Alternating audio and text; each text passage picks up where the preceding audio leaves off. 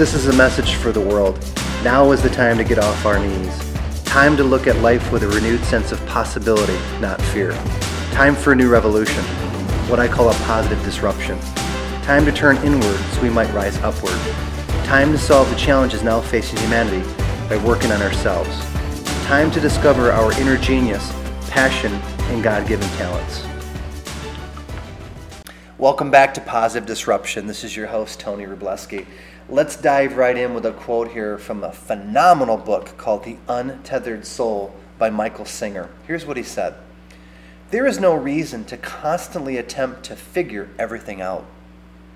Let me repeat that. There is no reason to constantly attempt to figure everything out. Question to consider Do you overthink sometimes, or do you try to do too much for others? Quick perspective moment here some thoughts from yours truly. I have been guilty of this at many times in my life. One of the big critiques I get from my friends and people that work with me is, man, sometimes you overthink things. And I do my best to justify, well, that's what helps me to get things done, or you know what, that's just how I am. Here's what I've had to learn, particularly the last few years how to let go of control.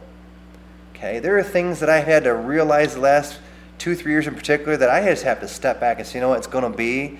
I can try to influence it, I can try to put my voice in there, but people, particularly, are going to do whatever the heck they want to do. And I got to tell you, that's very, very liberating. It's freeing.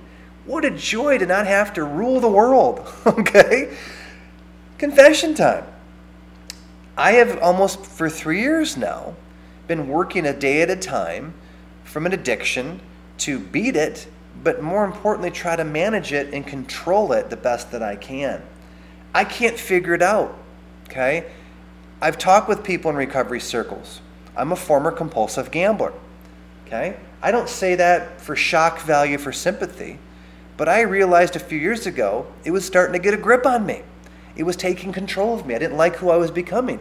And through that process, I said, you know what? One day I said, Uncle, I turned over, I surrendered. April 10th, 2017, at midnight, I said, Lord, I am done with this. Within a few days, I walked into a recovery meeting, and my life for the, for the last almost three years has been infinitely better. I thank God or my higher power for that chance to say, you know what? I, I got to stop. Something's not working here. And I, I, couldn't figure it out. I thought, you know what? I, I, need to control this. I've got it. I can do this on my own. I had to say, you know, I surrender. God, I, I, I don't know what's going on with me.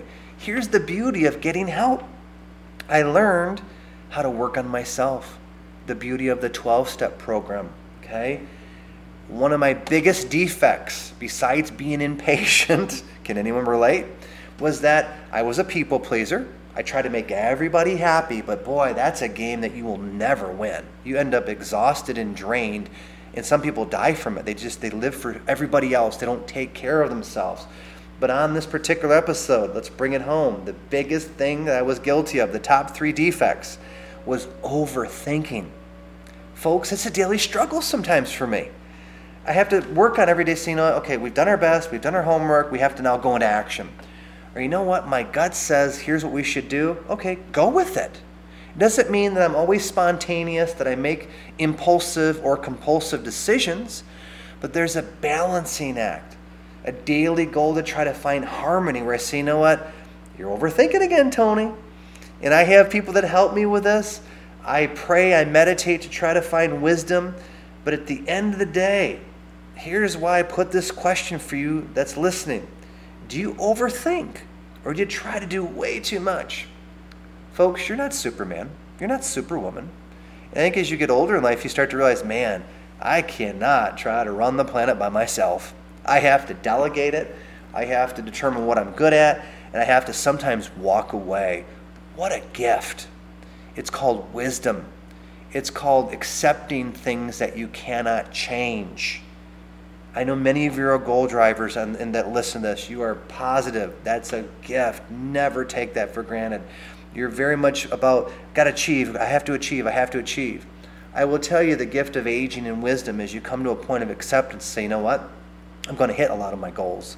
And there are some goals I will not be able to hit. And you know what? That's fine. It's going to be all right. Thank you, God, for the goals that I did hit, for the actions that I did take, for the people that I positively disrupted today. I can't save them all.